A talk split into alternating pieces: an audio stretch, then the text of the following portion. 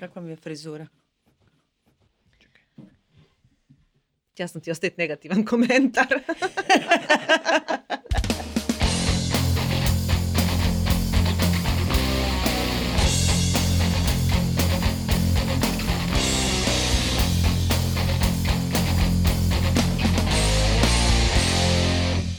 Dobar dan, dobrodošli u Netokracija podcast. Ja sam Mija. Ja sam Kornelija. O, bo Kornelija, Da, kako ti? kako Mija. Sad već postajem stalna postava. Za ljude koji su očekivali Ivana, dobili ste Korneliju i to znači samo jedno pričamo o društveno-marketiškim temama. Čekaj, imamo neki zvuk. Ne, To nije zvuk. ne, ne rade Antone zvukovi. ne rade zvukovi. Nema veze. Kornelija nam se pridružila uh, u jednoj prijašnjoj epizodi gdje smo pričali o organiziranju nagradnih igara, darivanja, natječaja, kvizova znanja i tako dalje i sve što uh, trebate znati o tome pronađite u toj epizodi. A ja ću zamoliti samo kratko Korneliju da se predstavi kao i prošli put. Kao prošli puta. Kao prošli put. znači, e, preko deset godina se bavim online komunikacijom. E, Razgovarala sam s korisnicima u ime više od e, 20 brendova ili tvrtki i sebe smatram dobrim komunikatorom. Jesi, dobar si komunikator, mene si naučila lijepo komunicirati. Nije da nisam znala prije nego što sam došla, ali ti si moje vještine eh, rafinirala, a osim toga ulaštila sam ih komunicirajući u ime jednog telekoma, što je trauma koju ne želim pričati puno. Šalim se, puno ću pričati o njoj danas. Ja i kao Kornelija imam iskustva komuniciranja u ime brendova i eh, što službe za korisnike, što CEMA, što CEMA slash službe za korisnike. A, a zadnje što sam radila je zapravo komunikacija u ime Smart Ninja škole e, programiranja gdje isto imam mnogo zahtjevnih korisnika i mnogo situacija gdje je netko zadovoljan, nezadovoljan i tako dalje. A osim toga i netokracija dobio negativne komentare, tako da čak i one ustaše, partizani, vrsta što ne bi očekivao čovjek na tehnološko-poslovnom magazinu, ali tu smo gdje jesmo.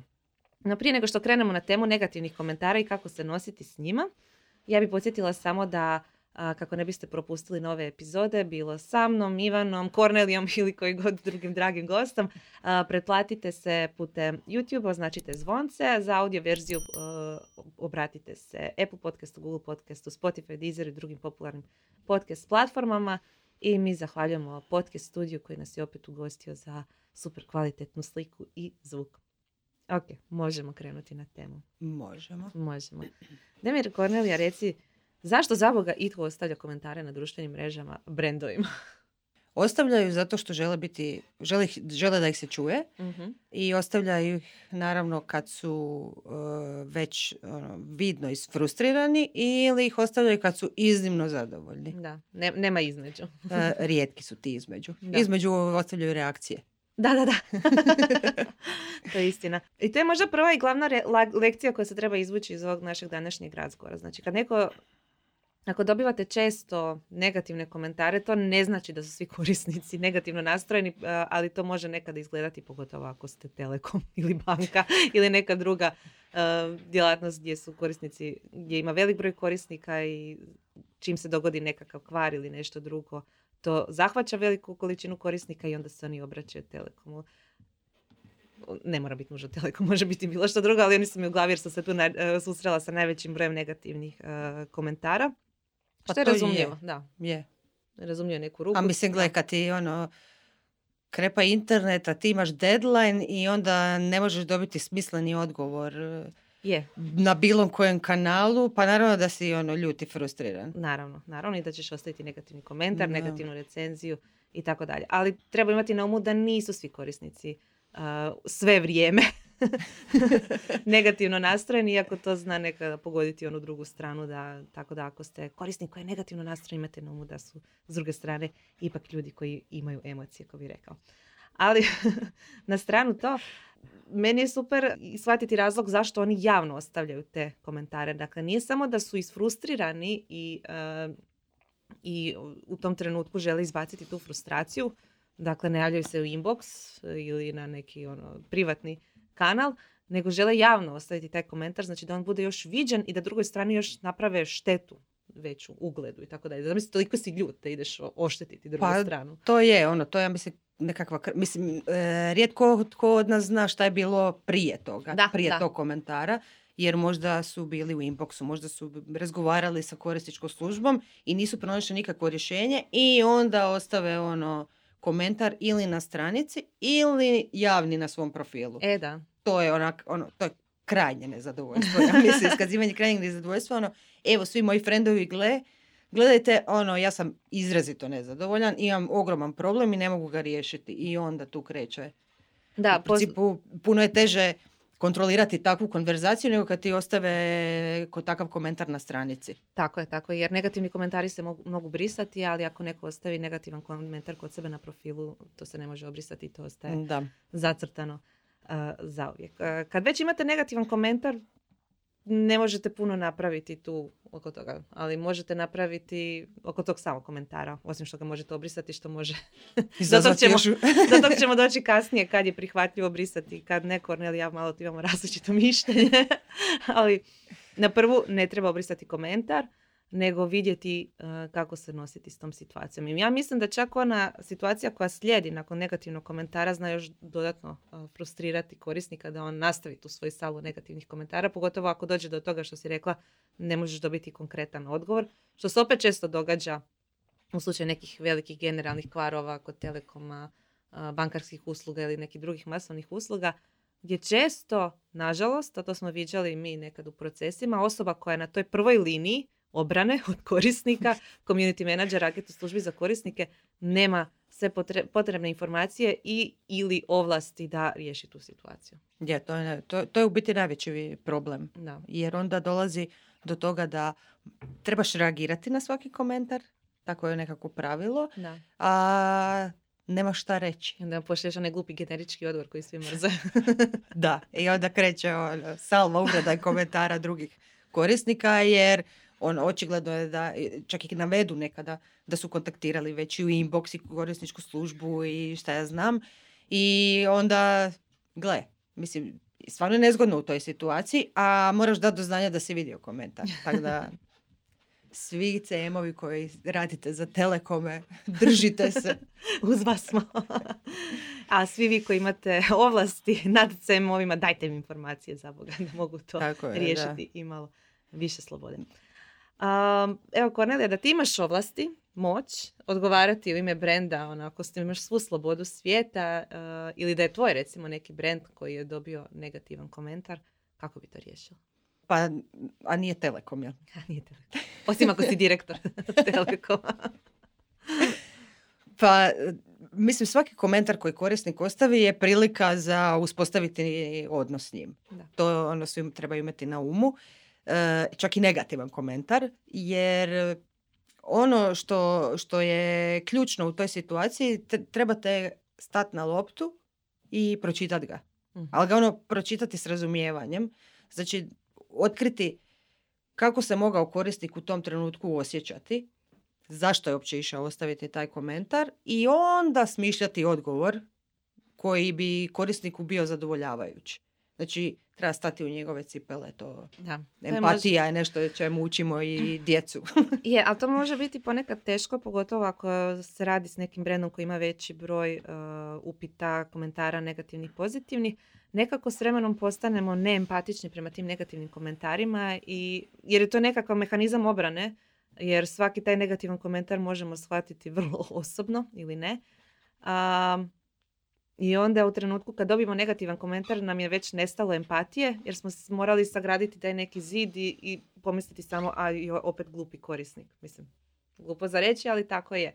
Primijetila sam to na nekim svojim kolegama koji su radili u službama za korisnike koji jednostavno više nis- nisu mogli um, prihvatiti prosječnog korisnika, smatraju, jednostavno su ga smatrali, ne znam, neukom osobom ili nešto i onda bi tako nje, prema njoj pristupali. A zapravo druga strana zapro- frustrirana jer ima problem koji ne može riješiti i treba ipak udahnuti, zakoračiti unatrag i vidjeti. Ajmo vidjeti što je korijen tog problema i pokušati riješiti. I nećete vjerovati kad to napravite, kad se malo potrudite, često se zna dogoditi da dobijete ambasadora svog brenda. Da, Zaokrenete situaciju potpuno, samo zato što ste poslušali. da. Mislim, ono što je ključno je da pokušate svaku takvu, svaka takav komentar, cijelu konverzaciju prebaciti u nekakve privatne kanale. Zato što kao prvo nitko ne voli biti javno prozivan, optuživan ili mislim to naravno kao netko ko vodi nekakav, neku stranicu brenda ili profil brenda nećete raditi, ali e, u privatnim porukama u principu možete puno lakše doći do osobe i smiriti cijelu situaciju, ali naravno morate dati nekakav konkretan komentar, konkretno, konkretno rješenje problema. Ili ako ne možete dati odmah konkretno rješenje problema, on, trebate objasniti šta sve ćete poduzeti kako biste došli do, do rješenja. Recimo imam jednu situaciju, e, odnosno da, jednu situaciju e, kad je moja prijateljica htjela kupiti sebi nakit uh koji je našla na Facebooku. Mislim, stvarno je prekrasan urnikatni nakit i ima problem e, alergiju na nikal, što ima jako puno ljudi. I pitala ih je porukom da li u njihovom, da li u sastavu tog nakita ima nikla. Oni su na to odgovorili da ne znaju. I to je bilo to. I znači oni su izgubili kupca. Mislim, ako oni rade svoj nakit i ako ga kupuju od nekuda, sigurno mogu dobiti nekakve specifikacije materijala. Pogotovo jer je ovo čest alergen. Tako je, da, nije baš ono da malo ljudi alergično. Znači oni nisu napravili ništa i izgubili su kupca. To je ono totalni apsurd. Da.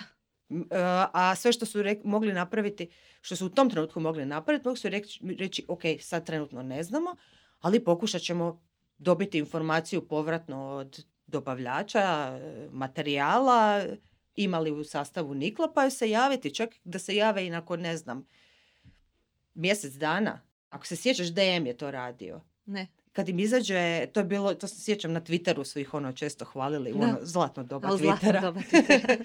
ovaj, znači, e, kad im izađe nekakav artikl iz ponude ili ga trenutno ono nema, korisnici su slali mail i, uh on, pitajući što je s tim artiklom i to šta se događa, dobili bi odgovor da je trenutno taj artikl, artikl van sortimana, neće, nemaju ga u, na prodajnim mjestima. I znalo se dogoditi da se artikl vrati nakon, ne znam, pola godine ili godinu dana čak. Mislim da je neko bio to komentirao. I oni su slali korisniku mail da je taj artikl ponovno dostupan wow i da ga sad može ponovo kupiti. Zamislite to premium korisničko iskustvo, svaka čast Mislim, nisam to znala. Da, to je, to je fantastično, ali s druge strane oni imaju recimo nemogućnost slanja poruka na, na Facebooku. uh To im je onemogućeno, znači ne možeš im poslati poruku. Tako da...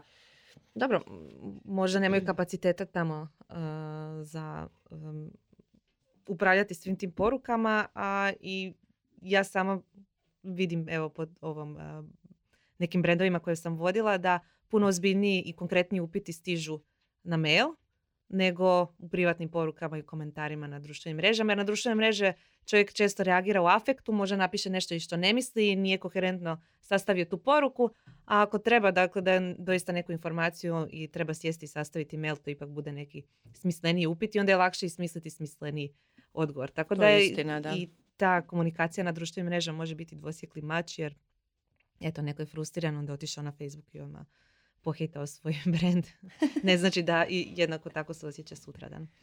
Ali ovo je super stvar što si spomenula za DM, e, što samo znači da e, je nužno voditi e, bazu korisnika koji su kontaktirali brand u određenom periodu i onda voditi računa o tome. Ono što najviše vidim da frustrira korisnika kad ostavlja negativne komentare na društvenim mrežama je, opet se vraćam na telekome, je to što moraju uvijek iz početka slati podatke o tome, o nekoj prethodnoj komunikaciji ili neke podatke u privatnim porukama i tako dalje. Mislim, da, treba prebaciti razgovor na privatne poruke, pogotovo ako postoje neke osjetljivi privatni podaci koji se tamo trebaju razmjenjivati, ali ako je neko već komunicirao s vama, pa se ne može napraviti neki način da ne morate ga svaki put pitati jednu te istu stvar. Postoji povijest prethodne komunikacije, nemojte ju brisati no, ne znam, ne znam što bih rekla, frustrira korisnika stalno kad mora svaki put nanovno objašnjavati koji je njegov problem, pogotovo ako je već frustriran tim problemom. Pa da, mislim, naročito kod e, takvih tvrtki gdje,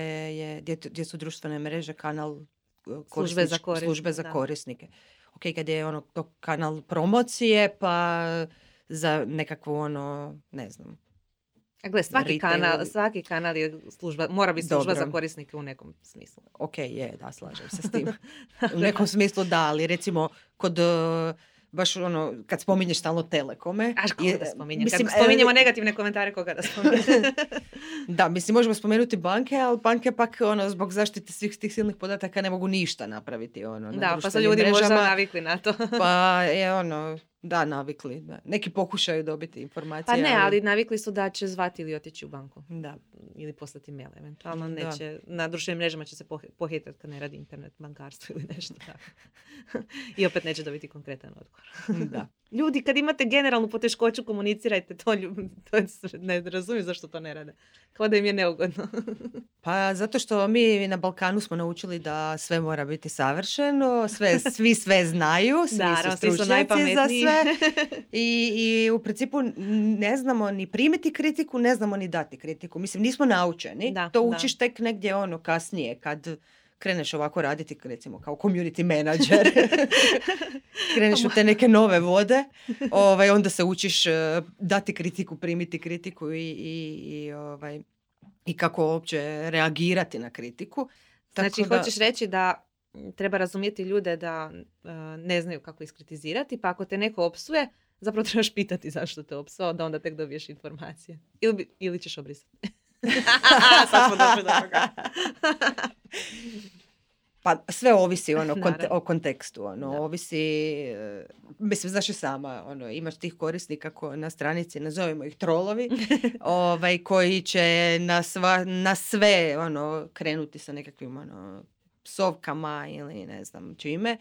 E, prije sam, prije, prije bih ja pokušala i s njima razgovarati, Da.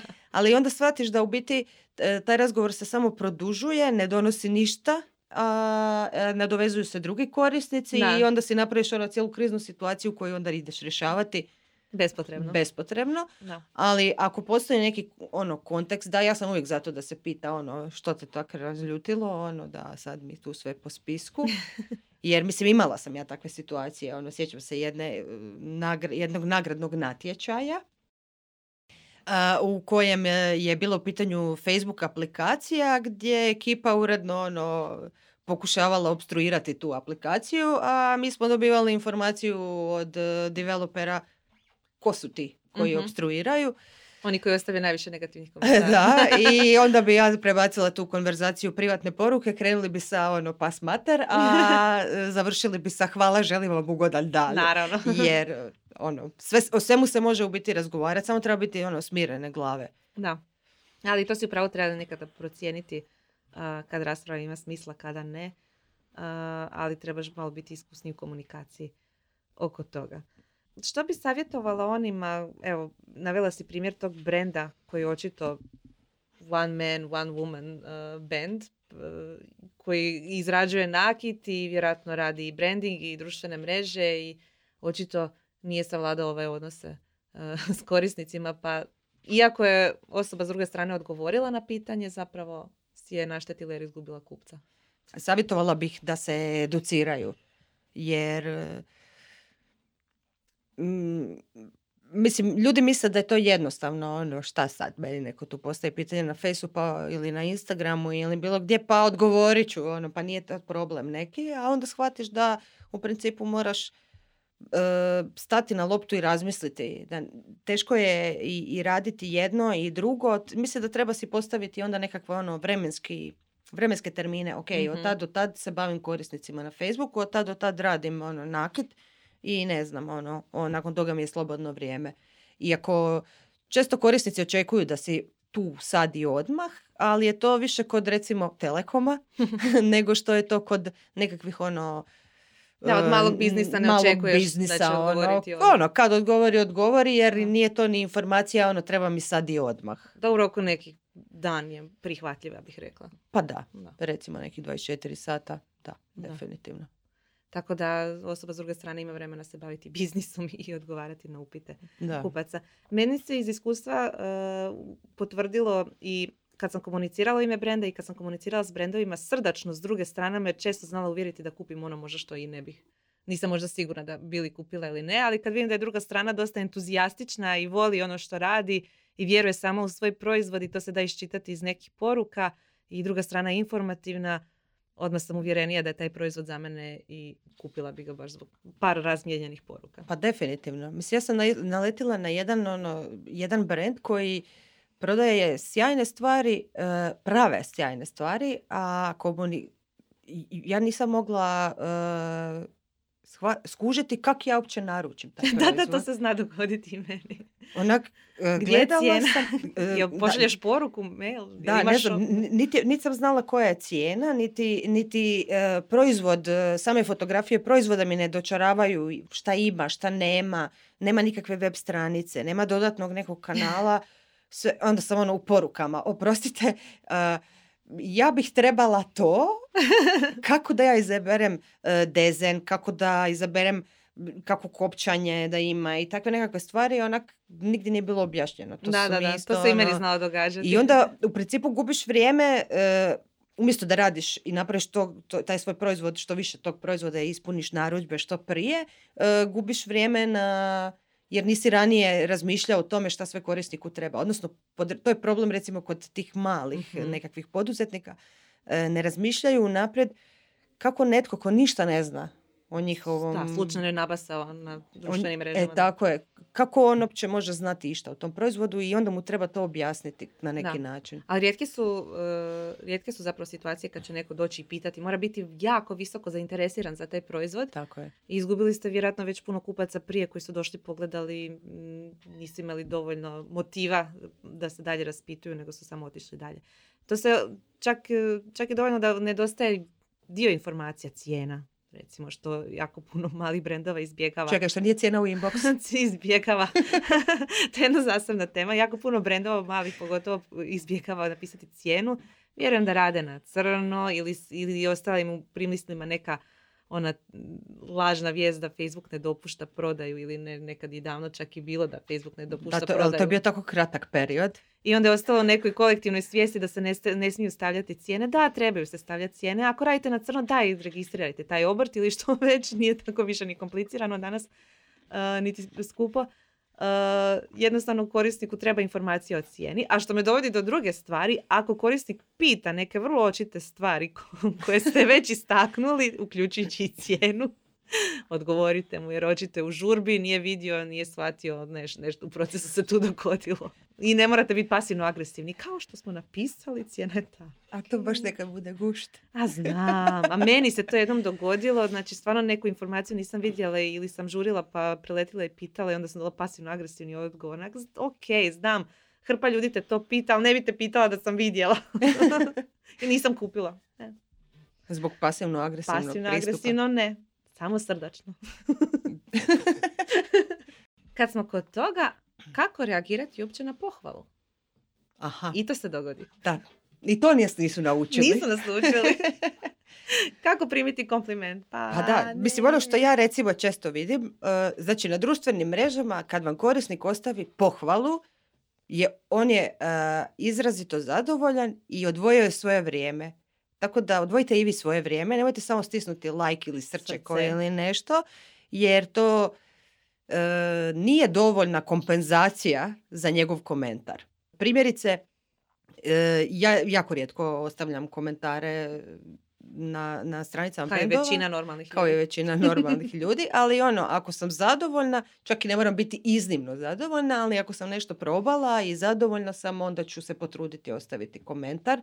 E, ponekad i review, ako vidim da je ono da, da imaju yeah. reviewove. Pogotovo malim biznisima to puno da. znači.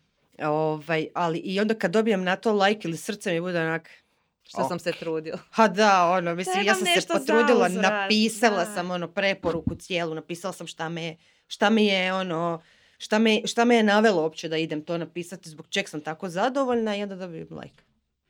Ja vjerujem da je drugoj strani to značilo, ali nije znala zahvaliti. E pa druga strana bi se trebala naučiti zahvaliti, isto odvojiti svoje vrijeme i isto ono dati, mislim svi mi volimo biti pohvaljeni, pa onda zahvaliti se na tom komentaru i ono, ne znam, reći drago nam je što ti baš taj dio odgovara, jako smo puno posvetili pažnje da taj, da taj proizvod bude, ne znam, najbolji. Najbolji. Za tebe. Za tebe, da. ja sam jednom, sad sam moju tužnu storiju ostavila, tako pozitivan komentar, ne, poslala sam privatnu poruku jednoj radijskoj postaji jer je DJ rasturao nekih nekoliko sati je puštao tako dobru glazbu i ja sam morala poslati ono, isto nikad ne radim to, ispala sam ludi slušatelj i nisam dobila nikakav odgovor.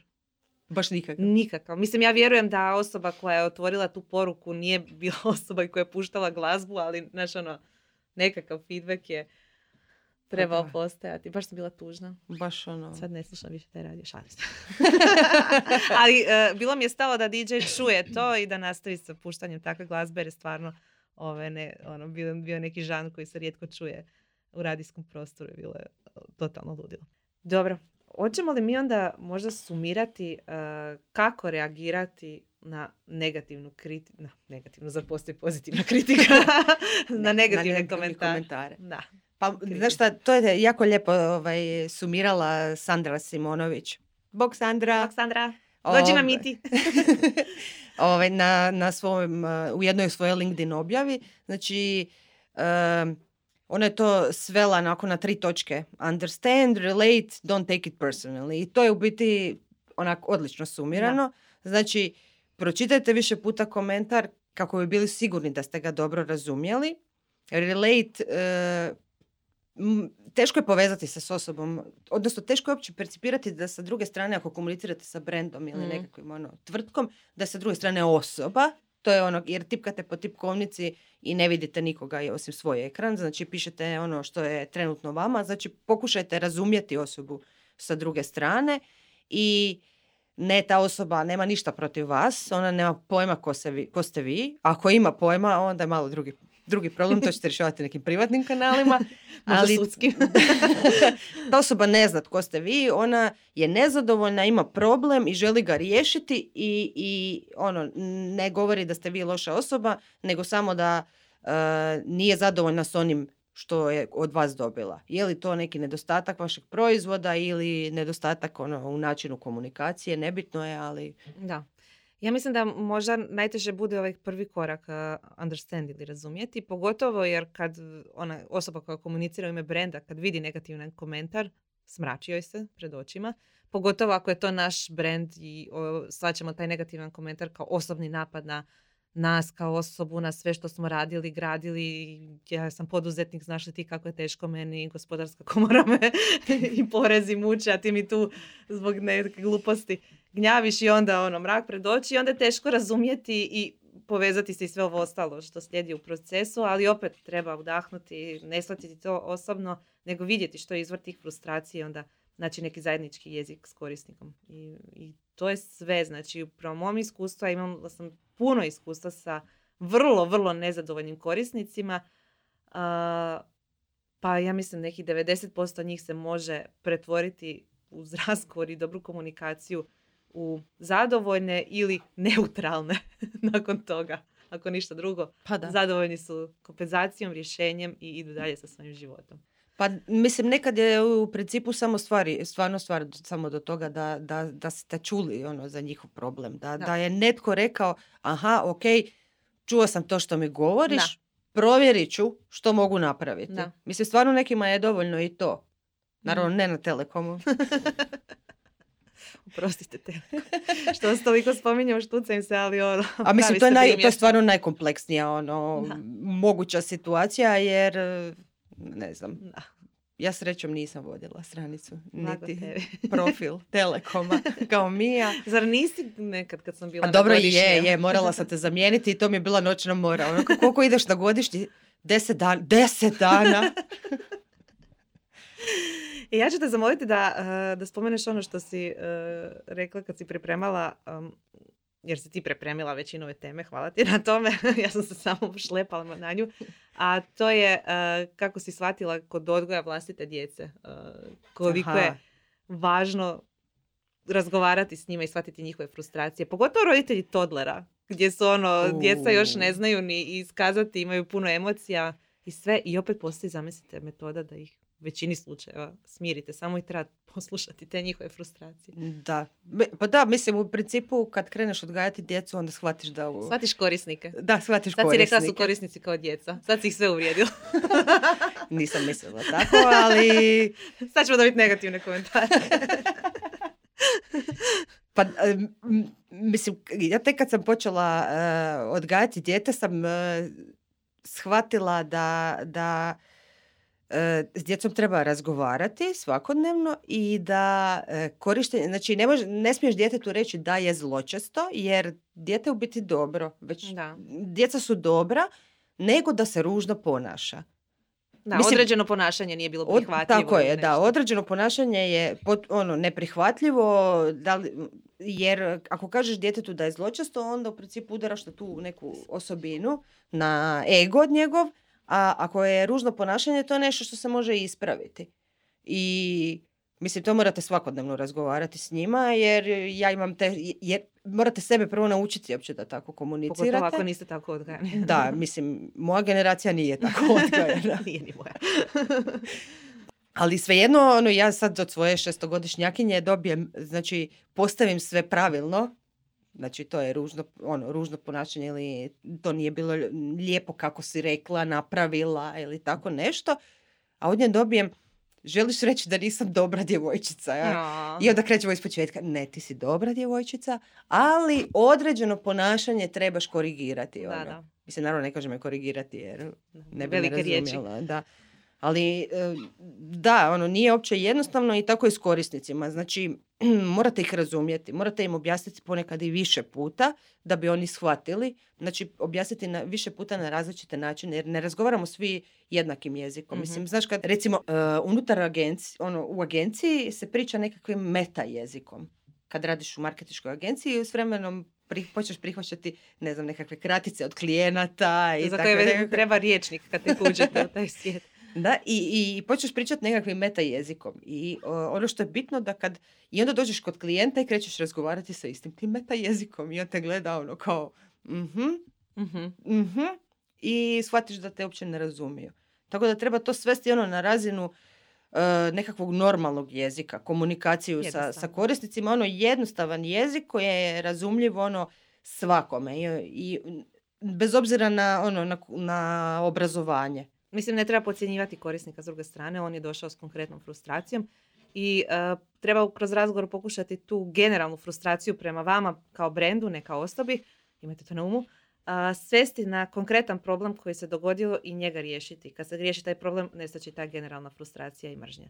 Najbolje je to napraviti da, kao što smo već nekoliko puta spomenuli, da se razgovor uh, ode u neke privatne kanale, privatne poruke, mail, chat, poziv gdje onda možete dobiti neke konkretne podatke od korisnika koje onda možete provjeriti. Ako ne možete to riješiti u jednom razgovoru, javite korisniku da ćete provjeriti, javite se sa svakim updateom i onda u konačnici pokušajte riješiti taj problem na svačije zadovoljstvo. E, a što ako ste dobili vrlo bezobrazan, vulgaran ili uvredljiv komentar, što napraviti u toj situaciji? Obrisati. Obrisati. A to opet sve zavisi od konteksta. Da.